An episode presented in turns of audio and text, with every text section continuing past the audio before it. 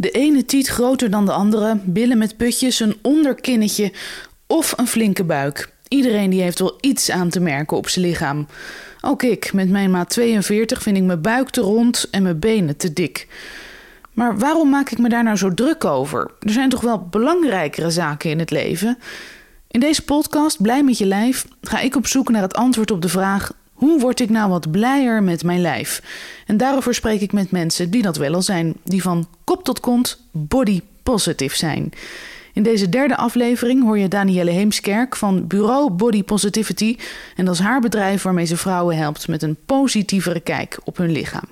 Danielle Heemskerk, leuk dat ik bij je thuis mag op bezoek komen voor deze podcast. Nou, leuk dat je mij als gast wilde hebben. Ja, natuurlijk. Want eh, als er iemand staat voor eh, body positivity, ben jij het. Volgens mij. Want jij hebt een heus bureau dat die naam draagt. Jazeker, ja. Bureau Body Positive. Yes, ja. Kun je eens heel kort uitleggen wat dat is? Wat je doet?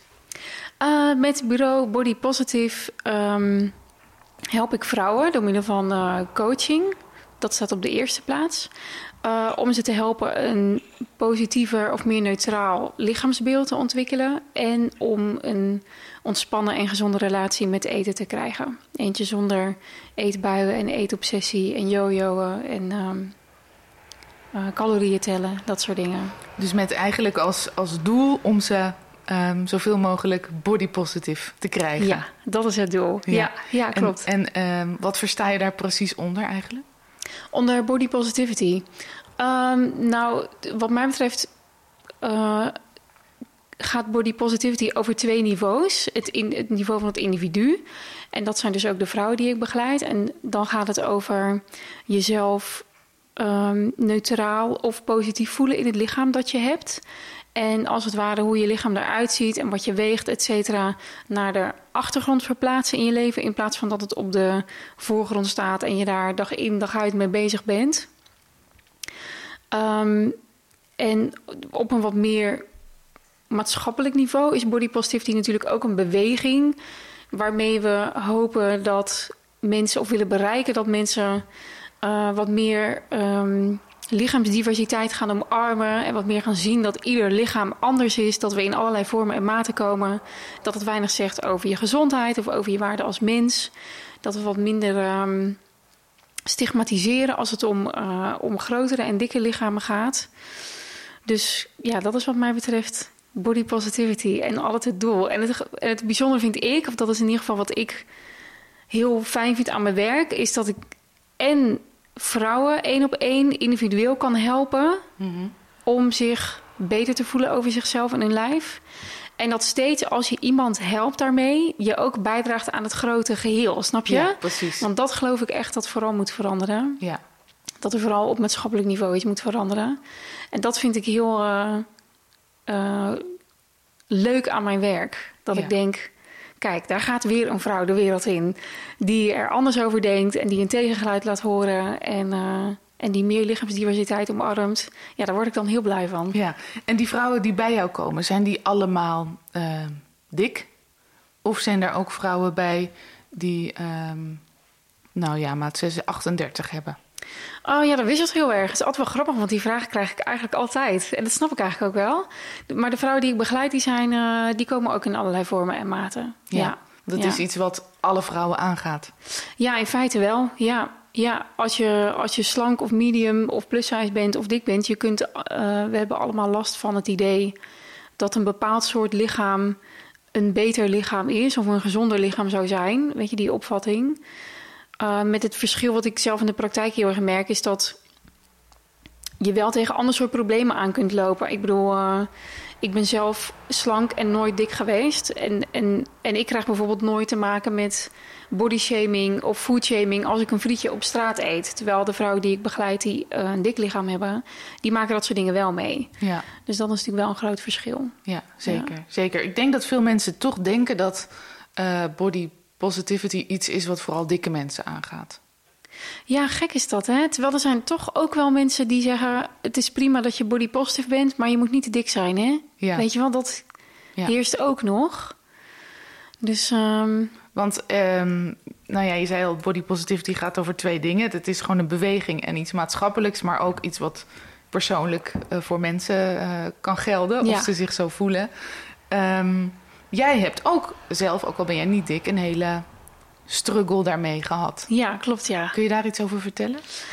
Ja, ik denk dat ik... eh, dat begon bij mij al vrij jong. Toen ik zo 13, 14 was. Werd, eh, ik ben al, gewoon altijd eh, slank geweest hoor. Maar, maar werd, ik, werd dat gewoon heel, heel belangrijk voor mij.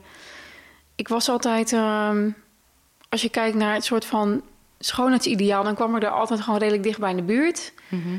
Slank, jong, lang blond haar... Rechte witte tanden, blauwe ogen, weet je wel. Het hele standaard soort van plaatje, ja. Ja. En ehm, dus ik werd altijd wel gecomplimenteerd op mijn uiterlijk. En, ehm, en ik was wel gewoon een onzeker meisje. Onzeker over wat ik allemaal kon en wie ik eigenlijk was. En of ik wel eh, leuk genoeg was en goed slim genoeg was. Mhm. Dus al die eh, waardering op mijn uiterlijk, daar klampte ik me aan vast. Ja. Dat werd gewoon best wel al een eh, belangrijk deel van wie ik was. En ehm, als dat iets is wat je, ehm, wat je dus heel belangrijk vindt bij jezelf... en wat je bang, waarvan je dus bang wordt om het kwijt te raken... dan komt er ook heel veel druk op te liggen. Ja. Dus ik werd er ook bang om aan te komen. Ik werd soort van bang om die complimenten kwijt te raken, weet Ja, je wel? Dus, Ja. dus ik ging eh, sporten en minder eten. En ik merkte dat dat effect had. Dus dat eh, trok me wel aan. Ja, dat vond ik wel eh, interessant. Dat ik dacht, oké, als ik dus twee weken alleen maar kiwis en crackers eet... dan, ehm, dan heeft dat effect. Ja, het zit dus heel diep in onze maatschappij ingebakerd dat we mensen die afvallen willen prijzen. Ja, dat is het. Ja. Ja, ik werd er ook vaak om geprezen. Natuurlijk een paar mensen die echt dicht bij me stonden, vriendinnetjes, die zeiden wel eens van, eh, nou is dat nou wel gezond wat je allemaal doet? Maar over het algemeen eh, werd ik, eh, en dat heeft echt tot mijn eh 25ste wel geduurd hoor, werd ik vooral gecomplimenteerd als ik weer wat was afgevallen. Ja, want daar, daar ging je, kreeg je adrenaline van. Ja, dan krijg je een soort uh, de diet high, noem ik het altijd. Oh, ja. Je zit in je diet high. Je, weet- weet je, je, het lukt je om zo min mogelijk of minder te eten. Je valt wat af, je krijgt de complimenten. En uh, je hebt het gevoel dat je op een soort uh, roze wolk zit. Hè? Ik weet Ja. niet, ja. Ja. ja. En dat- je zegt dat duurde tot ongeveer mijn 25ste. Mhm. Hoe oud ben je nu? Ik ben nu 33. Ik moest 33. even nadenken. ik ben nu 33, ja. Ehm, hoe is dat toen dan gegaan? Want je bent nu body positivity coach. Ja. En toen was je 25 en zat je helemaal nog in dat diëten ehm, en die cirkel. ja. Hoe is dat gegaan? Ah, nou, ik ben er toen al wel een beetje uitgekrabbeld hoor. Het was meer dat ik. Ik merkte gewoon op een gegeven moment dat ik steeds in hetzelfde cirkeltje zat. Van een maand of twee, drie eh, flink lijnen, weinig eten, veel sporten. Compenseren soms ook, weet je wel. Dan ging ik of excessief sporten na het eten... of eh, ik ging boven de wc-pot om eh, die zak chips weer kwijt te raken. Maar meestal na een maand of twee, drie, dan trok ik het niet meer. Dat Nee. was gewoon te strikt regime. En dan was ik moe en dan was de grens bereikt. En dan sloeg ik door naar de andere kant en had ik eetbuien. En had ik echt een paar weken dat ik ook niet meer sportte. En dat ik vooral eh, veel at. Een soort van fuck it all. Ja, Ja. fuck it, wat de hel. Ja. Nu gewoon eten. Ja. Ja. En ik merkte dat ik steeds vaker, eh, weet je, totdat je dan op een gegeven moment, dan raap je jezelf weer bij elkaar. En denk je, oké, we gaan er weer voor. Het gaat er weer vanaf. En ik ga weer, eh, ik ga weer aan de lijn. Ja. En nu gaat het, gaat het me echt lukken om het voor altijd vol te houden. En ik merkte steeds vaker op dat omslagpunt Mhm. dat ik zo verm- vermoeid was. Dat ik, dat ik steeds dacht. ehm, tenminste, ik begon steeds vaker op die, op die omslagpunten te denken. Ga ik nou echt zo heel de tijd door? Weet je, hoe am I kidding? Ja. Ik zeg iedere keer tegen mezelf: nu gaat het echt lukken en nu wordt het echt een leefstijl. En ga ik het voor altijd volhouden. ja. Maar toen deed je het dus, als je vanaf je dertiende dat deed en je was 25, al 12 jaar. ja, ja, Zat je zo twee maanden diëten, ja. dan weer het allemaal loslaten. Juist, ja. Totdat dat natuurlijk steeds ehm, korter op elkaar volgde. Ja. Totdat ik kwam op een gegeven moment ook in zo'n fase dat ik iedere ochtend wakker werd. En dacht, en vandaag ga ik echt weer aan de lijn. En nu is het afgelopen. En s'avonds had ik alweer een eetbui op de bank met de gordijnen dicht. Morgen begin ik meteen. En morgen begin ik weer opnieuw. ja, dus, en op een gegeven moment dacht ik, ja, als ik zo doorga, ja. wat dan? Dan ben ik dadelijk 80 en dan? Ja. En ik, ik begon ook te merken, ehm, als ik bijvoorbeeld terugkeek op, ehm, op vakanties of, of bijzondere gebeurtenissen, bruiloften waar ik bij was, feestjes, weekendjes weg, dat ik dat eigenlijk in de eerste plaats mijn herinneringen over mijn lijf en over eten gingen. Dat ik dus nog we- weet, was ik toen goed bezig, tussen Ah, ja. aanhalingstekens, met eten? Ja. Zat ik toen op een goed gewicht? Mhm. Hoe voelde ik me toen over mezelf? Ik kan me zo'n dag herinneren met vrienden vroeger in de Efteling... dat ik nog precies weet wat ik gegeten heb. En dat ik daar dus ook spijt van had, wat ik dus Oh, had ja. gegeten Wat daar. had je gegeten? Ik had twee frikandellenbroodjes gegeten overdag. Ja.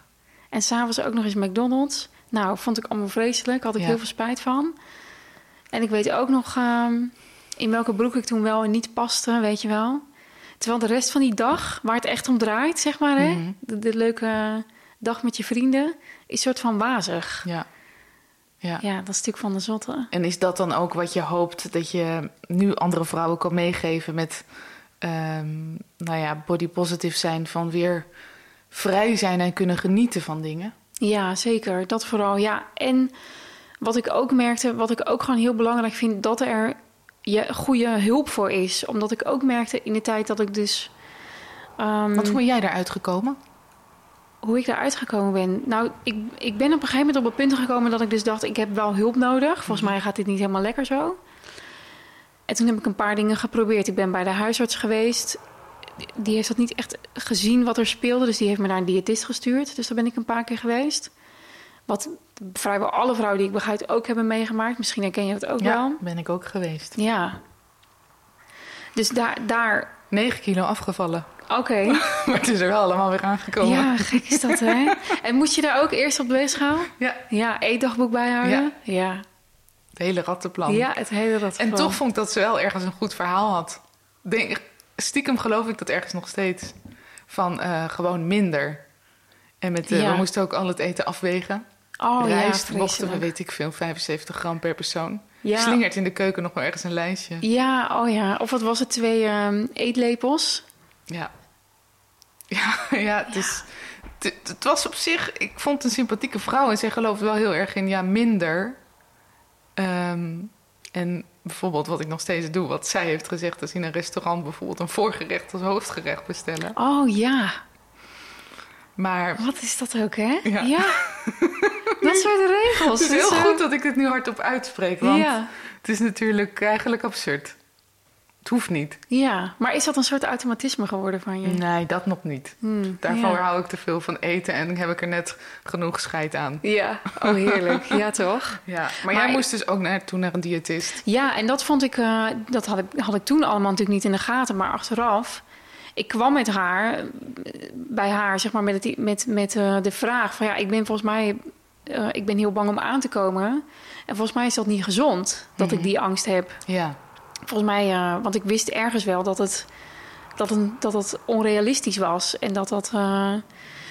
dus ik vertelde haar ook van ja, ik wil eigenlijk niet op de weegschaal. En ik denk dat ik ben de hele dag met eten bezig in mijn hoofd. En, ehm, en zij zei: Goh, oké, ja, maar het is toch wel handig om je startgewicht te weten. Dus ik moest toch op de weegschaal. ja, heb je het niet begrepen. Nee, heb je het niet begrepen? En ik moest dus mijn eetdagboek gaan bijhouden. Dat is natuurlijk alleen maar olie op het vuur als je al vrij obsessief met eten bezig bent.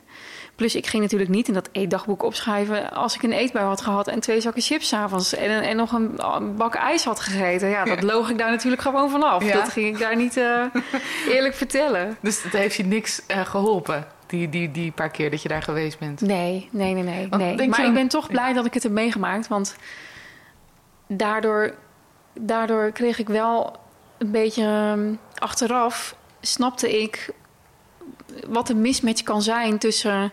Waar, een, waar je als vrouw mee kan worstelen als het om eten gaat... en de hulp die je krijgt als je naar een diëtist of een gewichtsconsulent gaat. En Ja. die zijn natuurlijk niet allemaal zo. Sommigen Nee. hebben echt wel oog voor eetproblematiek... of voor ehm, ongezonde relatie met eten. Dus we moeten dat denk ik ook niet eh, generaliseren, maar... Dus, dus dat is ook... En daarna, ik ben nog naar een maatschappelijk werker geweest... en ik ben naar een psycholoog geweest... en eigenlijk heeft iedereen tegen mij gezegd... waar maak jij je nou druk om? Je Ja. bent toch slank? Dat wou ik eigenlijk net vragen. Van, had je niet beter eh, moeten worden doorgestuurd naar een psycholoog? Maar dat heb je ook gedaan. Ja, ja, ja. En weet je, de vooroordelen die wij kunnen hebben... en de, de opvattingen die in onze maatschappij heersen over dat een slank lichaam beter is en et cetera, die heersen vaak ook bij hulpverleners. Mhm. Dat is natuurlijk niet zo heel gek. En dat is ook de reden dat een hoop vrouwen die ik begeleid, eh, zeker vrouwen met een eh, hoger gewicht, als zij bij een professional komen of een huisarts en ze zeggen ik heb eetbuien, dan is vaak de, de eerste reactie we zetten je op dieet. Ja. Of we gaan in ieder geval mee met je, met je wens om af te vallen. Dus dat is vooral ook wat ik met Bureau Body Positive wil. De juiste hulp bieden voor mensen die dus ehm, eetproblematiek ervaren. En 9 van de 10 keer ligt een, je lichaamsbeeld daaraan ten grondslag. Weet je, dat is een van de oorzaken daarvan. Je, je gaat aan de lijn omdat je wilt dat je slanker bent of strakker of wat dan ook. Mhm. En die link wordt vaak gewoon niet altijd gelegd in, eh, in, eh, in hulpverlening of gezondheidszorg of wat dan ook. Mhm. En dat vind ik, ehm, dat vind ik wel belangrijk. Dat, mensen, dat er gewoon ook een andere route is. Ja. In Dus, plaats van steeds die route naar de diëtist en het doelgericht afvallen. ja. Wat vaak je eetprobleem niet oplost. Het houdt het vaak in stand. En is er denk je een goede manier om af te vallen? Dat is een goede vraag. Is er een goede manier om af te vallen? Ik denk dat lichamen veranderen in de loop van je leven. Mhm. En dat lichamen soms afvallen en soms aankomen. Dus daar is aan afvallen of aankomen is, is inherent helemaal niks mis mee. Dus afvallen is binnen body positivity ook niet iets slechts of zo. Nee. We weten alleen dat als je streeft naar doelgericht afvallen, Ja. dat dat vaak allerlei negatieve gevolgen heeft. Het verpest je lichaamsbeeld, je spijsvertering. Je raakt in beslag genomen door eten. Vaak krijgen we daardoor een verstoorde relatie met eten. We gaan ervan jojoen, wat vaak ongezonder is dan structureel overgewicht hebben... als we even volgens onze BMI-categorieën spreken. Ja. Dus, dus als je het mij vraagt, is doelgericht afvallen nooit een oplossing voor Nee. een probleem? Dan hebben we het probleem gewoon niet goed in kaart gebracht. Maar je lichaam kan natuurlijk wel afvallen als gevolg van anders eten, bewegen, ziek worden, ehm, beter in je vel gaan zitten.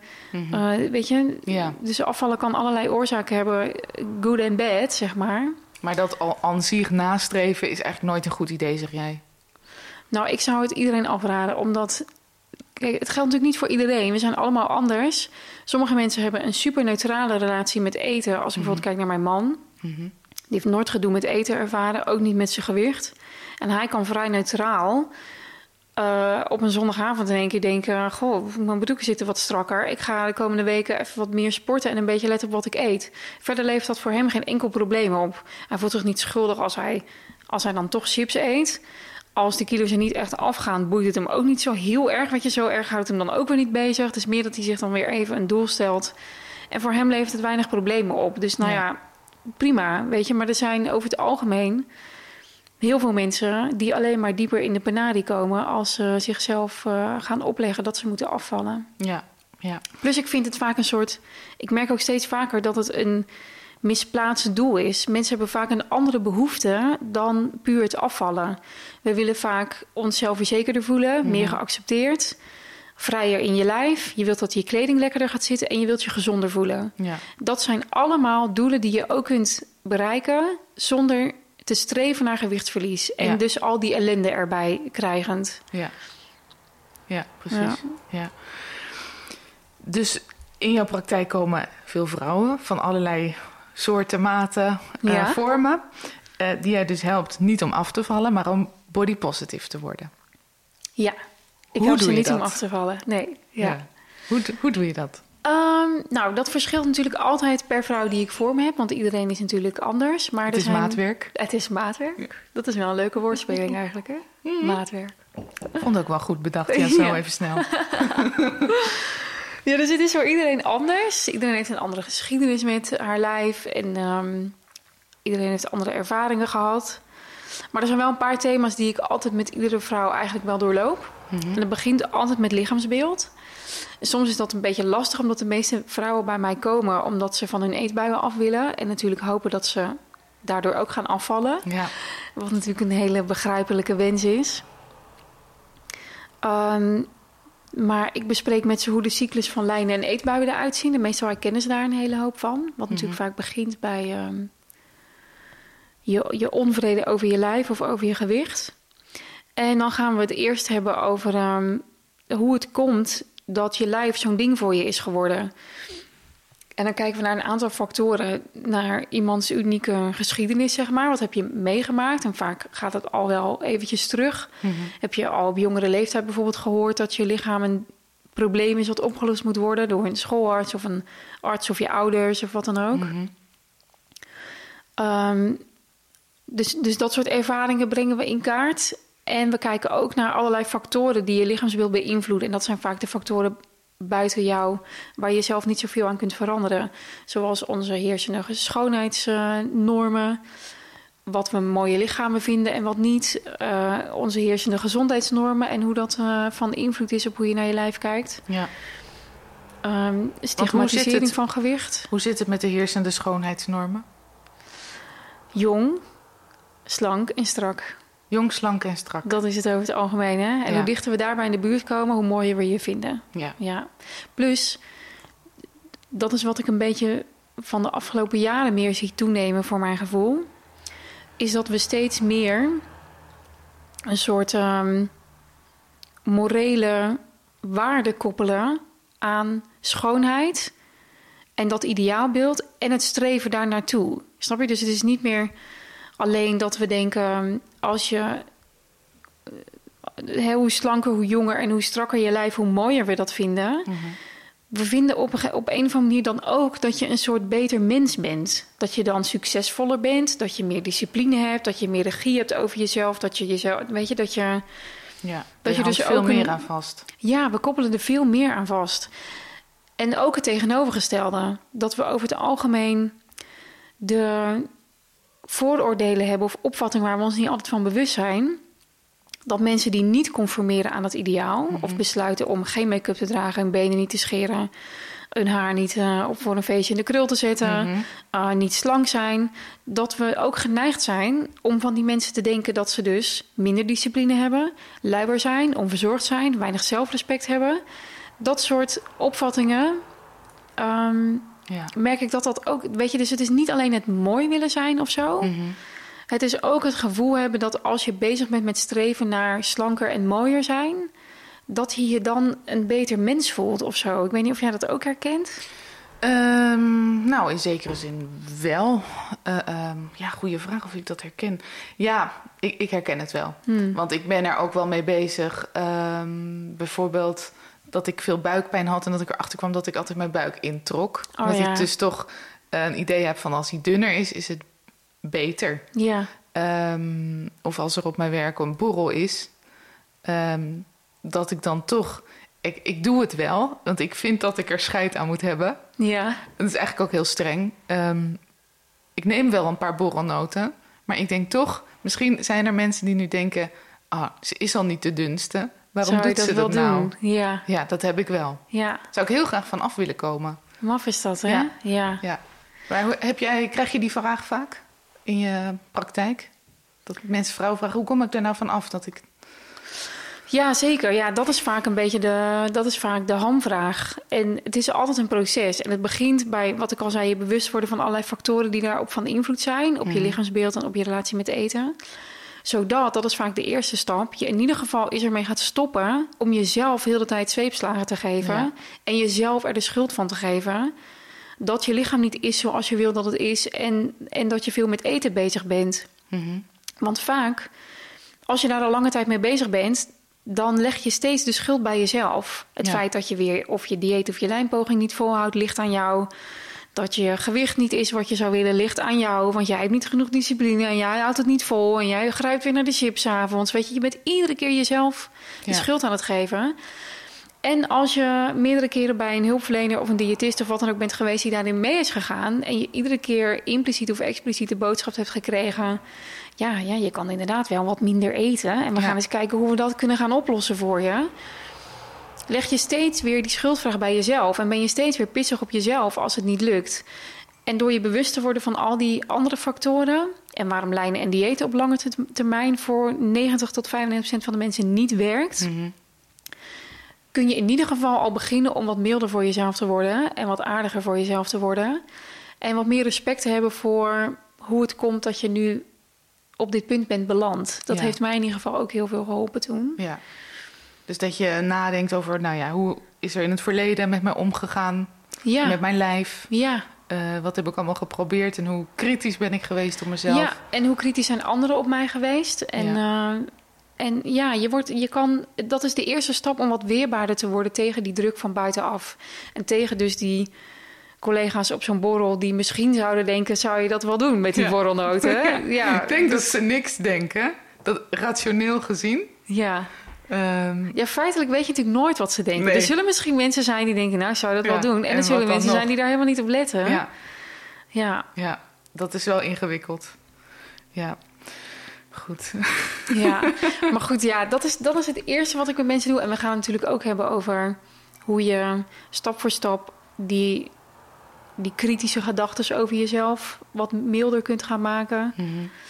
Ehm, ik noem het altijd eh, je interne criticus. Weet je wel, Mhm. die stem in je, in je hoofd die constant eh, jou vertelt dat je het niet goed doet en dat je Ja. slanker moet zijn, et cetera. En ehm, we hebben het ook over lichaamsdiversiteit. Eh, ga maar eens om je heen kijken naar hoe lichamen er in het echt nou eigenlijk uitzien. En daar wat meer waardering voor hebben. Je eigen oordeel onderzoeken over ehm, hoe je naar ehm, lichamen van anderen kijkt. Weet Ja. je? Dus we kunnen daar natuurlijk soms ook best wel eh, streng en kritisch op zijn. Zeker, ja. En vaak als je wat milder wordt naar anderen en wat neutraler in eh, je gedachten over lichamen van anderen, kun je dat ook wat makkelijker naar jezelf worden. ja. En hoe doe je dat? Want stel nou, je loopt over straat en je ziet een hele dikke vrouw lopen. En je denkt bij jezelf, ehm, ik ga even iets heel lelijks verzinnen. Ehm jee, jee, mag wat een stalpoten. Zoiets. Zoiets. Ja, ja. En dan denk je meteen, oh, dat is heel onaardig van mezelf. ja. Hoe zou jij dan met jezelf... ehm, ja, dat is echt een kwestie van jezelf oefenen. In, in ieder geval de gedachten al opmerken. ja, en klinkt merken, niet hey, aardig. wat, wat speelt er zich nu af in mijn hoofd? Wat is dit? Ja, En de actieve keuze maken om zo niet meer te willen denken. Wat niet wil zeggen dat de gedachte niet meer in je op mag komen. Want die Mhm. is natuurlijk ook gewoon geconditioneerd en geprogrammeerd. Dat is de gedachte die je vaak al, al lang hebt gehad. ja, Ehm, soms komt het ook aan een soort van onzekerheid Ja, van, jezelf, van hè? jezelf. Dat je iemand anders kunt zien denken... nou, oh, gelukkig is het met mij nog niet zo erg. Of eh, net zoals dat je soms een slanker iemand ziet en kunt denken... Oh, vergeleken bij haar ben ik wel echt veel te dik. Mhm. Weet je, dus ehm, dat is vaak ook de functie van zo'n gedachte... om jezelf minder onzeker te voelen. ja, En dat is ook niet erg, weet je. Dus het begint al bij opmerken... hey, ik merk dat ik weer een veroordelende gedachte Mhm. heb over iemands lijf. Dan te erkennen, oké, ik weet ook waar die vandaan komt. Ehm, en ik kies ervoor om neutraler of positiever te denken. ja. En ehm, Is het fout om, eh, vind jij, om eh, je beter over jezelf te voelen ten koste eh, van een ander, maar dat niet tegen die ander te zeggen? Dus dat je denkt, jeetje, die is wel heel dik, maar zo dik ben ik gelukkig nog niet. Het valt nog wel mee met mij. Nou, het is niet fout. Het is zo begrijpelijk dat we het doen. Ja, Snap je? Het is, zo, het is zo het product van onze cultuur. Dus het is heel begrijpelijk dat we dat af en toe doen. ja. En het heeft denk ik ook geen zin om jezelf daar dan weer... kritisch op te zijn. Ja, om daar dan jezelf weer eh, bij de enkels af te zagen. Want ik mag ook weer niet zo denken. Ja. Gewoon het erkennen. Oh, hier komt het vandaan. En, en ik wil er niet meer in mee. Dus ik, dus ik doe verder niks met die gedachten. Ik breid hem niet uit. Ik ga er niet op door. Ik spreek hem niet uit. Nee. Uh, maar ik, ik zie het als soort van passerend, passerende wolk door de lucht. Ja, En, um, um, en, en ik besteed er gewoon niet zoveel aandacht meer aan. nee, precies. Dat is het vooral, hè? Dat, je het, dat het naar de achtergrond Ja, gaat. dat je het naar de achtergrond verplaatst. En dat is iedere keer een actieve keuze. En in het begin moet je dat heel erg oefenen, soort Mhm. van. Hè? En word je er vaak ook van bewust hoe vaak je het misschien wel doet. Ja. Maar op een gegeven moment zal je merken dat het, um, dat het, dat dat vanzelfsprekender wordt. Ja. En dan ontstaat er veel meer lucht en vrijheid om, ja, om gewoon wat minder met je lijf en dat van anderen bezig te zijn. Ja, nou merk ik wel dat um, als jij zelf, of als er dan mee bezig bent om daar um, geen aandacht meer aan te besteden, hoeveel aandacht andere mensen daaraan besteden. Oh ja. Dat ja. als je met een vriendin gaat lunchen, mm. uh, dat die dan zegt, nou, uh, ik neem uh, een salade, want ik ja. gisteravond toch weer eh, een dikke hamburger ja, gegeten. inderdaad. Of nou, ik neem nu lekker de kroketten, want ik ga vanavond toch sporten. Ja, Ja. hoe ga je daarmee om? Ehm, ja, dat is dieetpraat. Ja, Dieetpraat in je omgeving, waar je vaak niet zoveel aan kan veranderen. Dat is ook vaak wat ik veel hoor bij de vrouwen die ik begeleid en wat ik zelf ook heb ervaren. En, en jij nu zo te horen ook. Dat als Heel je veel. zelf wat verder komt in body positivity. En, en op een gegeven moment als je het gaat zien en horen. Hoe vaak we met lichamen bezig zijn en gewicht. En hoe vaak we daar oordelen over hebben. Je, je kunt het niet meer ontzien. Weet je? En je, je ziet het en je hoort het ineens overal. En ehm, ja, hoe ga je daarmee om? Ja, er zijn ontzettend veel manieren. Je kunt, en ik moedig de vrouw die ik begeleid altijd aan om hun strategie aan te passen aan wat bij hen zelf op dat moment past en waar ze zin in hebben. ja. Heb je de energie om het gesprek daarover aan te gaan en mensen ervan bewust te maken wat ze bijvoorbeeld zeggen, wat voor effect het kan hebben, et cetera? Nou ja, dan moet je dat doen. ja. Heb je er geen zin in? ehm, heb je het idee dat dat toch niet zo heel veel gaat opleveren met degene die je voor je hebt? Dan kies je ervoor gewoon voor om het lekker te laten passeren. ja. Weet je, je bent geen wandelende docent die iedereen hier dan in moet opleiden ook. Weet je, dat is, dat is onbegonnen werk. ja. Ehm, maar heb je er last van? Weet je, is het, is het een dierbare van je of je partner of, je, of een van je ouders die dat vaker doet? En merk je dat het toch op de een of andere manier je zelfvertrouwen of je lichaamsbeeld weer gaat ondermijnen? Mhm. En dan is het misschien wel goed om het te bespreken en om te vertellen wat het, eh, wat het met jou doet en waarom jij niet meer op die manier met eten of je lijf bezig wil, wilt zijn en wat jij dan nodig hebt om. ehm, hè, of nodig hebt van je partner of, of van wie dan ook om, ehm, om, om daar niet door getriggerd te worden door opmerkingen Ja. van hen. Ja, ik merk toch ook vaak dat het de, in mijn ogen vaak hele slanke, juist slanke vrouwen zijn die dit doen. Die oordelen. Ja, En en, die, die, eh, en die eh, sla nemen in plaats van eh, iets wat ze, waar ze eigenlijk zin in hebben. Of juist wel die kroketten omdat ze vanavond nog gaan sporten. Ja. En waar ik dan door het gevoel krijg, ja, maar als jij hier zo mee bezig bent en hierop let... en jij jezelf dus blijkbaar dik vindt, Ja. wat maakt mij dat Ja. monstertruck? Ja. Zei Ja, mijn vriend ja. vanochtend. Ja. Waar ik heel erg om moest lachen. Een monstertruck. Zei je vriend dat, zei je dat nou? Ja. ja. Als, we hadden het erover en ik zei ja... Het zijn altijd die slanke vrouwen, voor mijn gevoel vaak... Die hier zo mee bezig zijn en maar niet dik willen worden... en daar een soort van eh, paranoia over zijn. Ik denk, ja, als jij al jezelf dik vindt en geen aardappels meer gaat eten... wat maakt mij dat dan? Toen zei hij, nou, een monstertruck. En dan Ja. vind ik heel komisch. Dus Ja. hij mag dat gerust zeggen. ja. Stel, hey, stel nou even tot slot misschien dan. Ehm, er luisteren vrouwen en die denken... ik wil ook leren meer hoe ik eh, body positive kan zijn... en wat minder weer verstrikt raken in het diëten... en eindelijk eens vrede sluiten met het lijf. Heb je een, een soort basistip? Een basistip. Mm, ja, wat zou ik daarop antwoorden? Want eigenlijk hangt het altijd een beetje af van hoe je er dan zelf op dat moment in staat, hè? Ja, ik denk echt dat het begint met jezelf in ieder geval een beetje openstellen voor een andere route. Ja.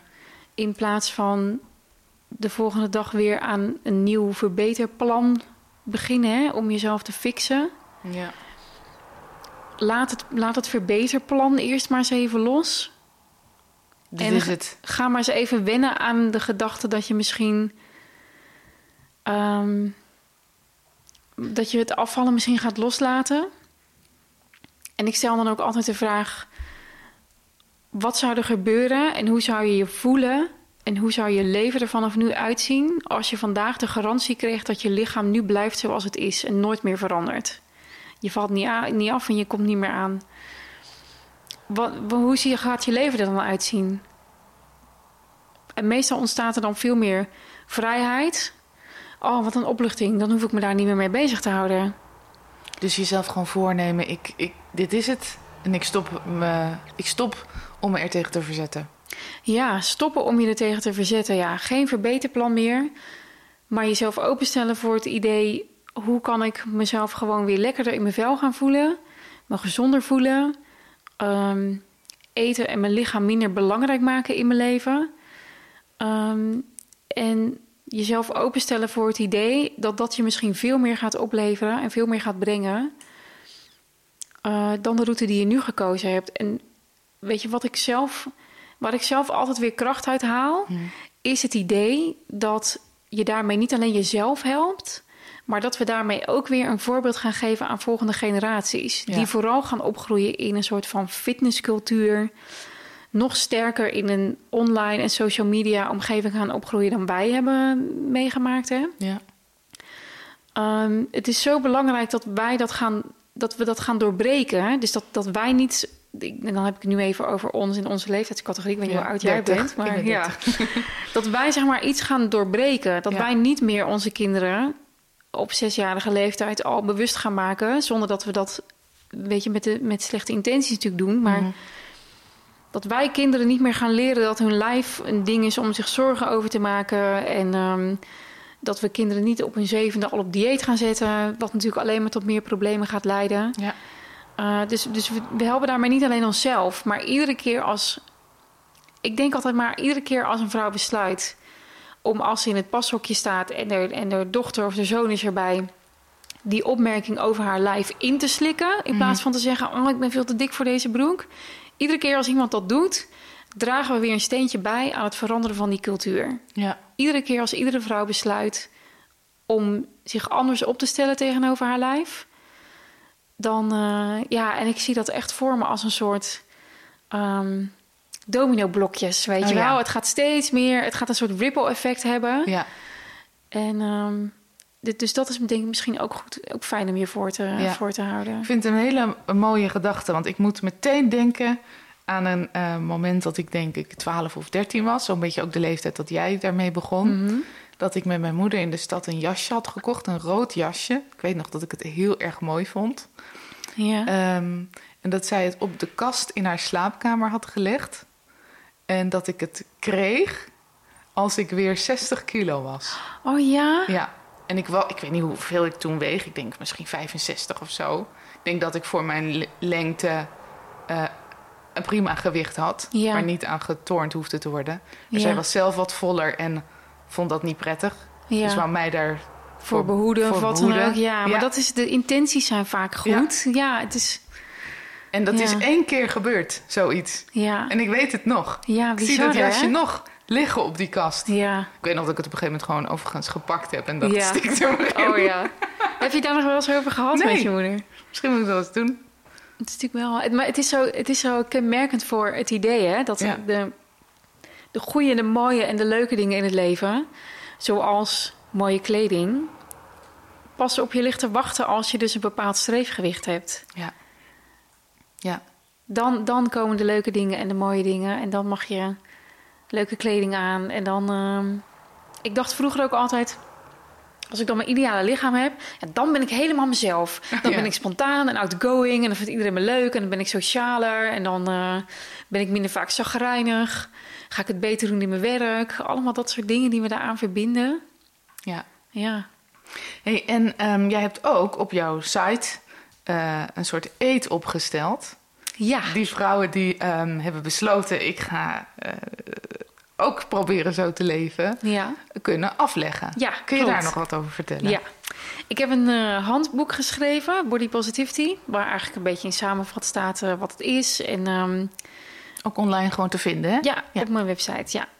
Um, en um, wat het is en, en hoe je het doorleeft, zeg maar. En hoe je het kunt integreren in je dagelijkse leven. Waarom dat zo belangrijk is ook.